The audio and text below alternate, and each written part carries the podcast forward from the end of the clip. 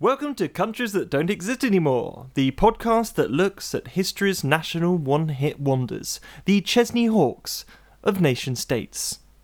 This time we look at the first countries that don't exist anymore country, which could also be considered a cult the Taiping Heavenly Kingdom of Great Peace. Hey, ah, sounds peaceful. Which led to one of the most bloody civil wars in Chinese history with 20 million dead. Oh. Countries that don't exist anymore. They used to exist, but not anymore. Now you know what this podcast is for. It's countries that don't exist anymore. What was the Taiping Heavenly Kingdom? The Taiping Heavenly Kingdom was a state founded during a rebellion against the Chinese Qing dynasty during the 1840s and 1850s. How long did the Taiping Heavenly Kingdom last? About 14 years from 1851 to 1864. How large was the Taiping Heavenly Kingdom? At its peak, it controlled perhaps as much as a third of China, with its base in the southeast. This included the major city of Nanjing, which had been the old Ming capital. The Taiping Heavenly Kingdom contained 30 million people, which represented 10% of China's population of 300 million people at the time. Pretty incredible for a cult. Who was the leader of the Taiping Heavenly Kingdom?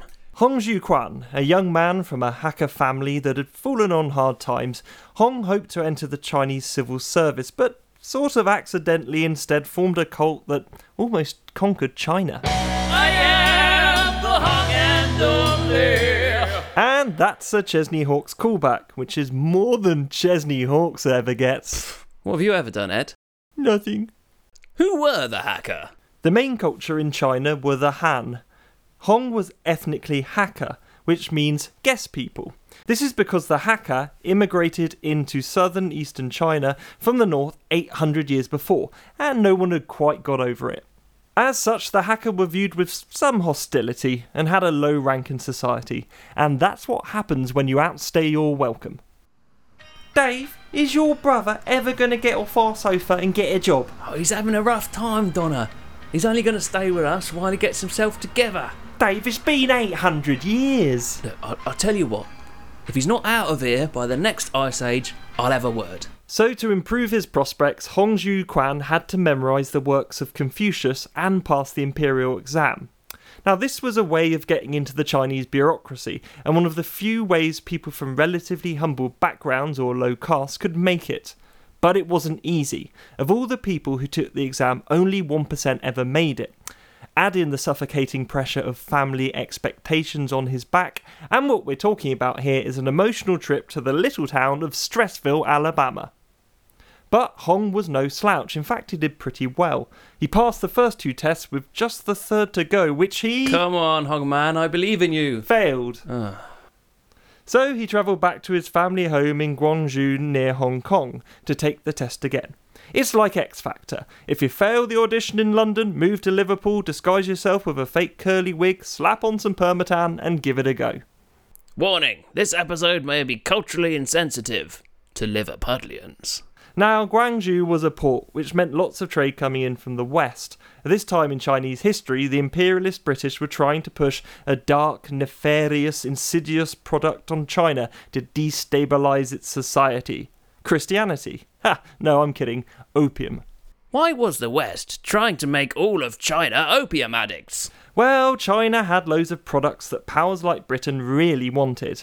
Their porcelain was all the rage, great furniture, vases, silks, spices, tea. Britain wanted it all, but there was a catch. China didn't feel they needed any British goods. Not even chocolate hobnobs? Nope. Wagon wheels? No, no biscuits at all, but they did like opium. Oh, if they like opium, they should try ginger nuts. Very addictive. Well, not as addictive as opium. But actually, the other import was Christianity. Hong heard the words of a Christian missionary and was given a pamphlet which he stuffed in his pocket to pretend to read later, like with all pamphlets. But that pamphlet proved to be one of the most deadly in history. Even more deadly than the medieval pamphlet telling you how to. Import your own Mongolian gerbils and any diseases they might carry. Earn mega gross and work from the comfort of your own hovel. Anyway, Hong failed his exams again, and in a life seeming to share something in common with Arnold J. Rimmer and the astronavigation exam, he falls into what seems like a psychotic stupor and has a long series of feverish dreams. In these dreams, he takes a trip to the land in the east, which I guess is a land in the west to us, where he's given a new heart and meets an old man with a golden beard who tells him he's his father. He gives him a sword and tells him that demons are plaguing the land. With the help of his brother, who he's also just met, he must defeat the King of Hell. In his dream, he then goes and defeats the devils, marries, and has a son. After weeks in bed, Hong wakes up and tells his family about the dream. Everybody thinks he's nuts, not least because he's decided to give himself a new title Heavenly King, Lord of Kingly Ways. He then takes the exam again Oh, come on, Hong, I believe in you. and fails. Uh, He should have come back with the title Studious King, Lord of Effective Revision Timetables. Initially, he's not too sure what to make of all this, but then he finds the religious pamphlet and starts to make connections. In a typical Downer way, the pamphlet calls China an apocalyptic wasteland. Does seem to square with the opium dependency found all around.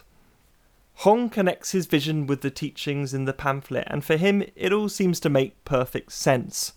The father in the dream was God. Hong's brother was Jesus Christ, and the king of hell was the snake in the Garden of Eden. Therefore, Hong must be the son of God. Makes sense when you think about it. yeah, I think it makes sense when you don't think about it. I am the Hong and only. Exactly. Hong tries to spread this message, and amazingly, it starts to catch on. Hi, would you like to take a free personality test? Oh, right. Sounds like a bit of fun. Is that what you guys are all about then? Personality tests? Yes, personality tests. Yes, yes, yes. And the fact that you're infested with the tormented souls of ancient aliens. Oh, but that sounds a bit weird. Did I it? mention the personality test is free? Oh, I like free. Lovely. Hong gets disciples who join him as he goes on his tour to preach the word. While he works on the new religious texts, his followers sell paints and brushes to pay their way. The group calls itself the God Worshipping Society, and it grows in popularity, attracting thousands of converts. Why was the God worshipping society so popular? While his story may seem nuts, it's not as simple as people just taking his word for it. Members weren't necessarily joining up just because they wanted to maximize their god worshipping. Remember, Hong was from the Hakka people, who generally chafed under their low status. Hong's offering was about changing a social order in which they were getting a really raw deal. His teachings, Hong rejected many Confucian ideals around family, social structure, and the elite. For example, under the Confucian ideals, if you're an unmarried man without children, you're essentially worthless. Yeah, sounds like my mum has been reading Confucius.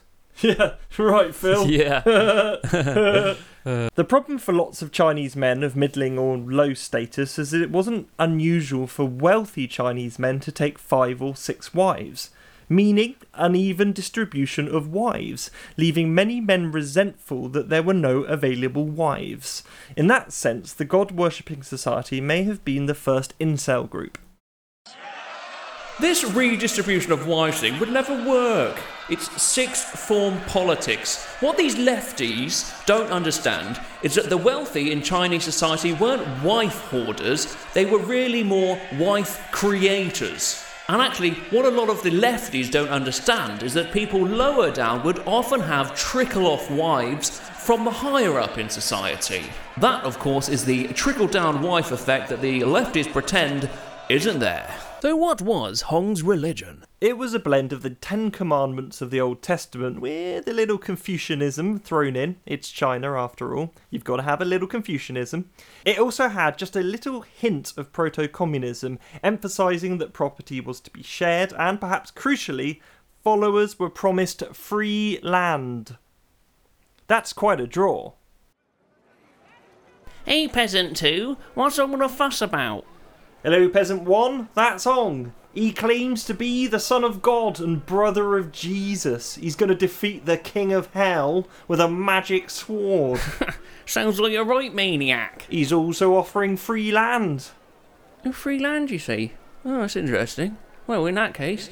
Damn you, King of Hell! Magic Jesus, brother man, gonna get you! So now, at first, this was all about the worshipping God bit and the general heavenliness, but things got increasingly more violent when Hong increasingly identified the devils to be vanquished with the Manchu people.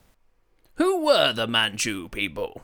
The Manchu were a people that had conquered the Chinese Ming dynasty in the 17th century and had established their own Qing dynasty. But despite having ruled for 200 years, they were still regarded as foreigners.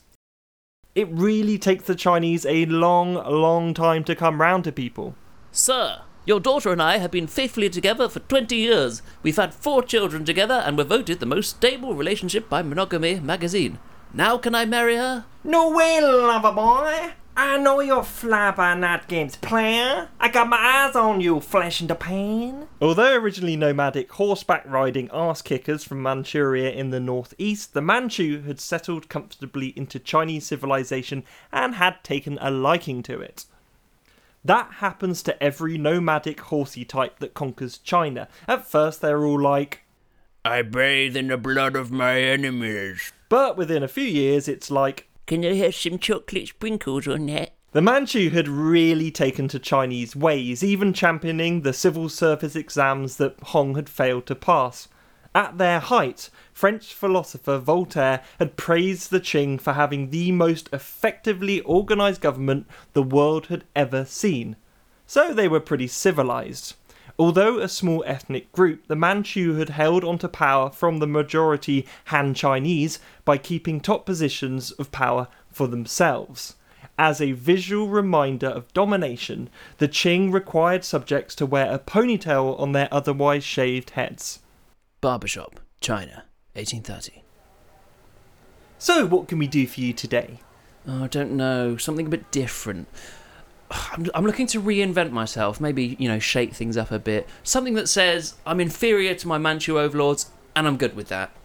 Right, let me just give it a little bit of a snip. Snip, snip. Okay, you're done. In summary, because the demons of Hong's dreams had taken the form of the Manchu and their hold on power, the power that Hong couldn't get a piece of himself, establishing the heavenly kingdom meant some Old Testament smiting of their asses. Central to his new culture, Hong encouraged an explicit rejection of Qing norms. So, to mark out his followers, their ponytails were chopped off and hair was grown long and lustrous, or grown a bit at the side and then combed over. Plus, they got to wear a red turban as a symbol of allegiance to Hong. So, what was the result of this? Those people are literally the devil talk. Well, one of the bloodiest civil wars in Chinese history. Within two years of its foundation, the Society of God Worshippers was less about praying and more about overturning the status quo, having whipped up hundreds of thousands of Chinese into open rebellion. And they had a ton of momentum. By 1853, Hong had captured the Ming capital of Nanjing. Hong's troops were puritanical stormtroopers who went on the rampage, burning Confucian texts, pulling down idols and effigies, and destroying ancient temples. This was the ISIS of its day. But should we be too judgmental? After all, some of Taiping's policies don't seem too bad at first glance. Slavery was banned. The opium that had caused so much damage was outlawed. As were arranged marriages. Women were put on a more equal footing with men. Ah, do you know what? This doesn't sound too bad after all. Actually, it's not all great. Sex wasn't allowed without express permission, even amongst married couples. It was no sex before victory, Ugh, well, that's not ideal. And alcohol was completely banned. That is outrageous. I'm against it. I'm against it too. Cheers! Taxi! To the airport! One way tickets to Las Vegas, please! Hey!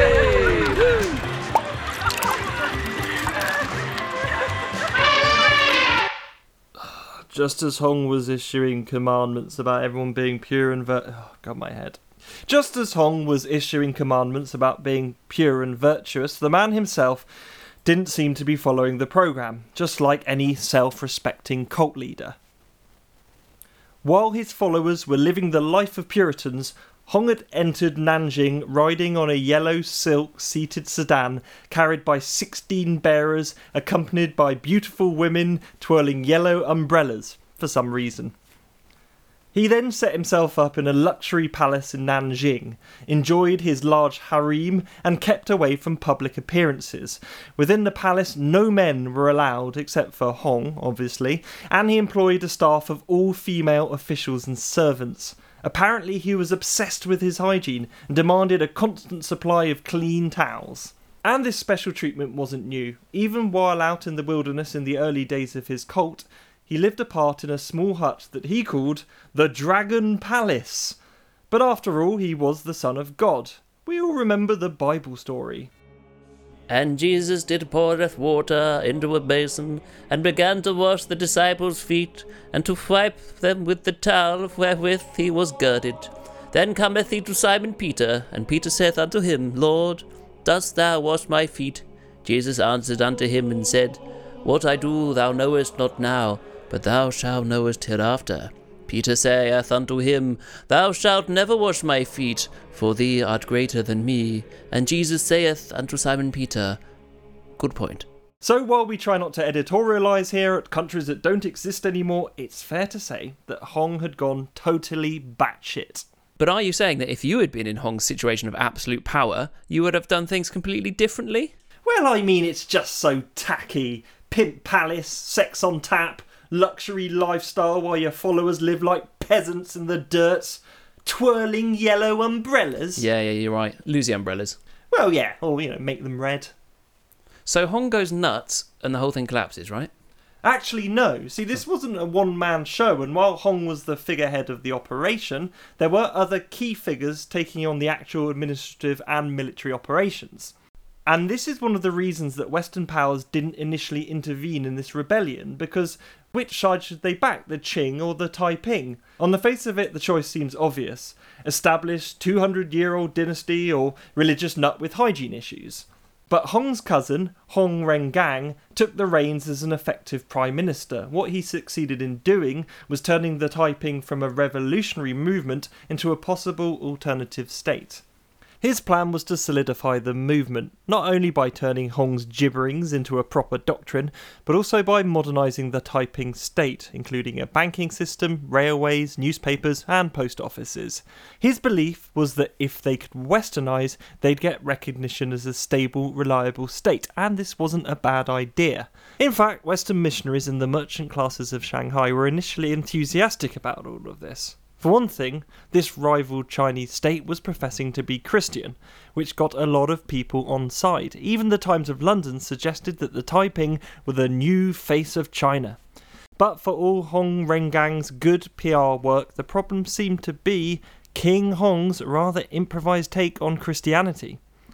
In letters exchanged with the London Missionary Society, Hong is told that much of the Bible should be taken figuratively. Hong replies back saying, Nope, literally. They also point out that God had one son. Nope, says Hong, two sons. So while the Taiping are practicing a kind of Christianity, the fact that their Christianity could well be seen as a heresy probably made them more reviled. Protestants, meet Catholics. Catholics, Protestants. You guys have so much in common. By 1861, the British finally decided to come in on the side of the Qing, and it's not just because Hong's god complex ruffled their feathers. In fact, when the Taiping advanced on Shanghai, the western foothold in the region, they may have expected a warm welcome from fellow Christians. What they got instead were cannonballs whistling past their turbans. But why? Well, it was felt that the Taiping were naturally anti foreign. If they saw a 200 year old dynasty as a bunch of tourists, how would they take to longer term Western influence in their affairs? And any march on the invaluable port of Shanghai was obviously a no no. And this is probably the deal breaker. The Taiping were anti opium. With America embroiled in a civil war, China became a more important market than ever for Britain to shift its drugs and get its finery. Sure, the Qing were not going quietly on this opium thing. In fact, they were fighting a second opium war with Western powers between 1856 and 1860, but it seemed to be a central tenet of the Taiping. The Qing weren't super keen on the opium trade. The Taiping were totally against it, so the British intervened to keep the dope flowing. So you're saying at the heart of it, the glorious British Empire was basically an international criminal organisation. Well, I wouldn't say that that's true. I, I'd just say that it's a historical fact. Britannia,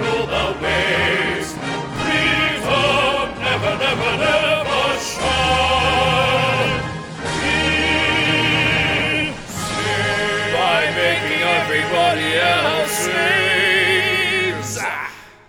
Now, it's time to talk about the Qing dynasty. In order for the Taiping to go around gaining huge chunks of China, it was important for someone to get beaten pretty badly, and that was the Qing.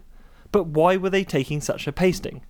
So, as we've said, when the Manchu founded the Qing dynasty, they were a powerhouse at their peak. But by the time of the Taiping Rebellion, the Qing dynasty were up against it. For one thing, it had been defeated by the British during the First Opium Wars. This caused the Qing to accept a rather humiliating peace, which saw the British establish a more permanent foothold in ports like Shanghai and Hong Kong and a flow of opium into China, which was eating away Chinese society from the inside.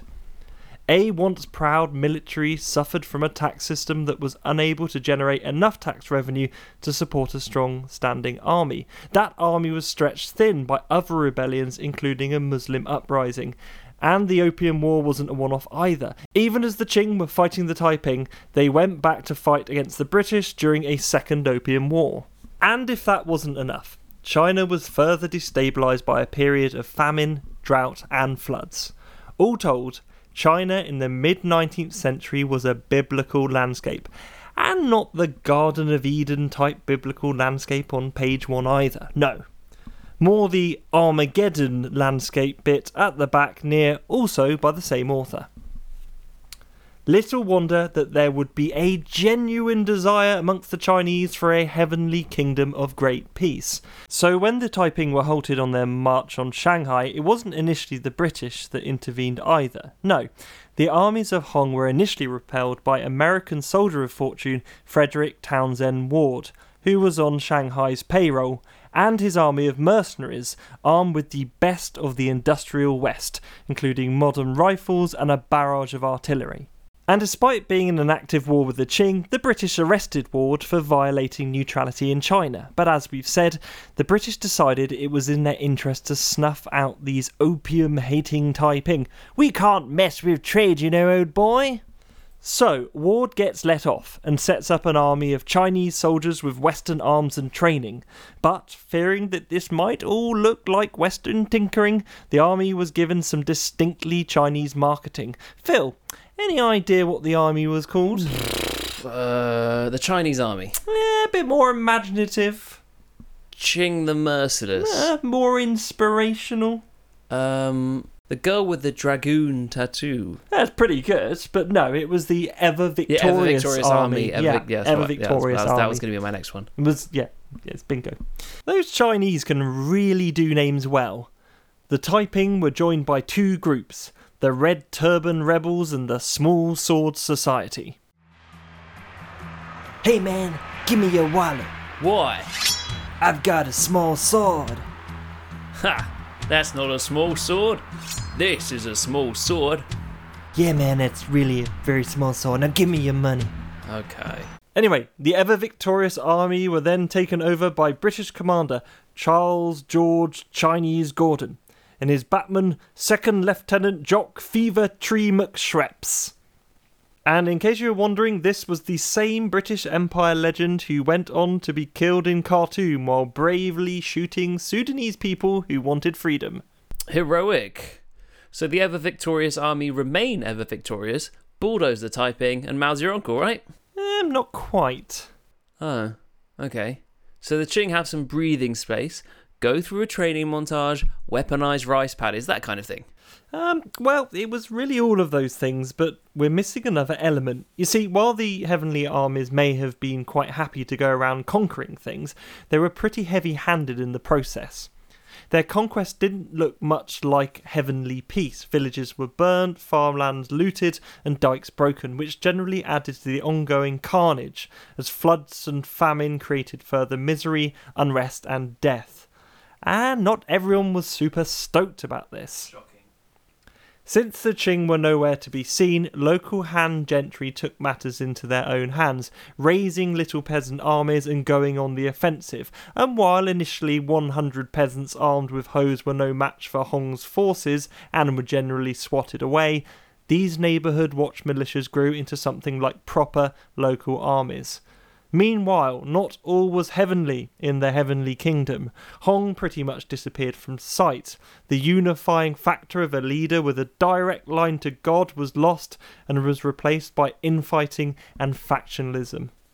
In 1856, Hong's commander in chief, Yang Xiuqing, tried to overthrow Hong. He was defeated and thousands of his followers were killed, including the man that killed Yang which doesn't seem very fair. Anyway, Hong felt unjustly betrayed by all of this, and yet years earlier, he'd given Yang the title East King and announced that his general's words were divine. Bit of an overpromotion there. Tim just wanted to say, great job on the photocopying. Oh, thanks. I'm glad my uh, efforts are being acknowledged, boss. So great, in fact, we've decided, yeah, to make you a god. Uh, by the way, have you finished stapling the report? Stapling is below the divine Tim Hobson. Mortal, all shall kneel. Wow, where did that come from?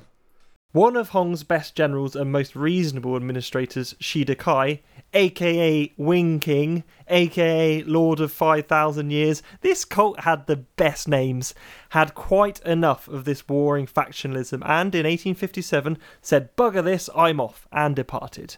He even wrote a resignation poem, which might have gone something like this Dear Hong, I am gone, I am right and you are wrong. Despite parting ways, he continued to fight in the name of the Taiping elsewhere in China. He only eventually handed himself in to the Qing to spare his men's lives, and he apparently stoically withstood his execution, known as slow slicing, aka death by a thousand cuts. The Lord of 5,000 years killed by a thousand cuts. Ow! Ah! Ah! Ow! Get on with it! But this combination of the ever victorious army living up to their name, a reinvigorated and militarily upgraded Qing force, Western opposition, internal fighting, and local resistance by the Han gentry broke the wave of the Taiping state until they were surrounded at their capital by 1864. With food running low, King Hong made a rare appearance and reassured his people that the Lord would provide manna from heaven, whereupon he pulled up and ate a weed, claiming that whatever they ate, God would turn into nutritious food and sustain them. Unfortunately, God seems to have missed the memo, and according to historical accounts, the weed was poisonous and Hong died. Or he may have been poisoned by someone else. Either way, Hong was poisoned and incidentally passed a poison chalice to his teenage son, the new heavenly king. Here you go, son. All of this starving, desperate city is yours. Nearly new. But I don't want it, Father. Oh, nonsense. Look at all them weeds. They could make a lovely porridge out of them weeds. But I don't like weeds. Oh, nonsense. They're lovely. Served with bread and dripping. All I had when I were your age, and I turned out right, didn't I? Here, look. Oh. To which his followers said, A teenage son? How have you got a teenage son? I thought the whole not having sex till victory was. Oh. Oh no, just us. The subsequent Battle of Nanjing was a total bloodbath, with three days of fierce, close quarter fighting. Despite viewing the Taiping as rebel scum, you rebel scum, Commander Fang of the Qing said, I never encountered any rebels as brave and determined as these. Rebel scum. Nanjing finally fell in July 1864. The followers of Hong were offered amnesty, but astoundingly, they went for mass suicide instead. This may be because they were true believers to the end, or because they really knew that there was not going to be any amnesty. Prime Minister Hong Rengan was given a few days' reprieve to document his recollection of the events. But then they cut his literary career short by removing his head. Conclusion. One man flunking his civil service exam and forming a god man cult kingdom seems like your typically whimsical countries that don't exist anymore story. Is this another Fuller Skipwith of the Republic of West Florida with whimsically unrhyming national anthems and charming skirmishes with a few sprained ankles? No, no, it's not. It led to possibly the bloodiest civil war in history, with a conservative estimate of 20 million deaths. This isn't just any cult. This is like if L. Ron Hubbard had managed to found a nation. The quirky blip of history had massive, massive repercussions. Of China's 18 provinces, 16 were in some way affected. 600 cities were destroyed. Even after the fall of Nanjing, little pockets of the Taiping continued the fight, but the Heavenly Kingdom was never to be reinstated. The Taiping Rebellion needs to be put in the context of other rebellions in Chinese history, which generally happened when the state was at its weakest. See, the Qing weren't popular. Had the Taiping offered something broadly acceptable, they might have got the Han majority and external powers on side. There could have been a heavenly kingdom of China. But in a country demonstrably suspicious of outsiders, a pseudo Christian cult which throughout Confucianism, abolished property, introduced a puritanical regime, and seemed to put the Hakka on top, might have been a few steps too far for most. But while Hong was the charismatic crackpot that lit the fuse, China was a powder keg of discontent from external pressures and internal discord. China was remade by 19th century industrial weaponry that swept away a system of warfare that was practically medieval. After this calamity, the order of the day was modernization of the military so that China wouldn't be gobbled up by hungry Western powers, and this rebellion crippled the Qing. They staggered on, but finally gave up the ghost in 1911. And the Hakka people hardly got off lightly. The Chinese government started a policy of mass extermination, killing 30,000 Hakka per day at its height. But some of the Taiping ideas around shared property and overturning the old order didn't just go away. When the Chinese Soviet Republic formed in 1931, one of the territories with the firmest support was Hakka. During the iconic Long March of 1934, 70% of the communist soldiers were Hakka, and although Hong may have been considered as a kook, the Taiping haven't been totally disowned.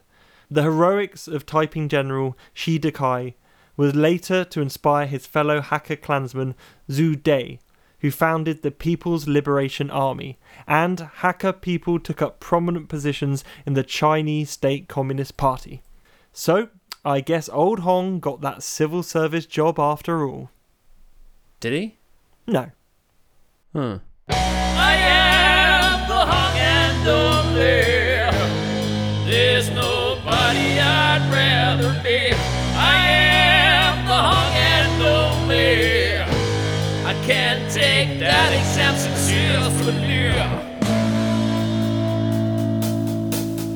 I failed bureaucracy exams.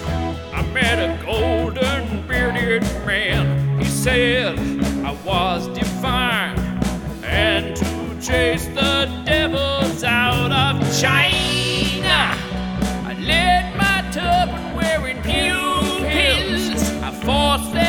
Have blue balls. They did all my worrying while I did the police horror.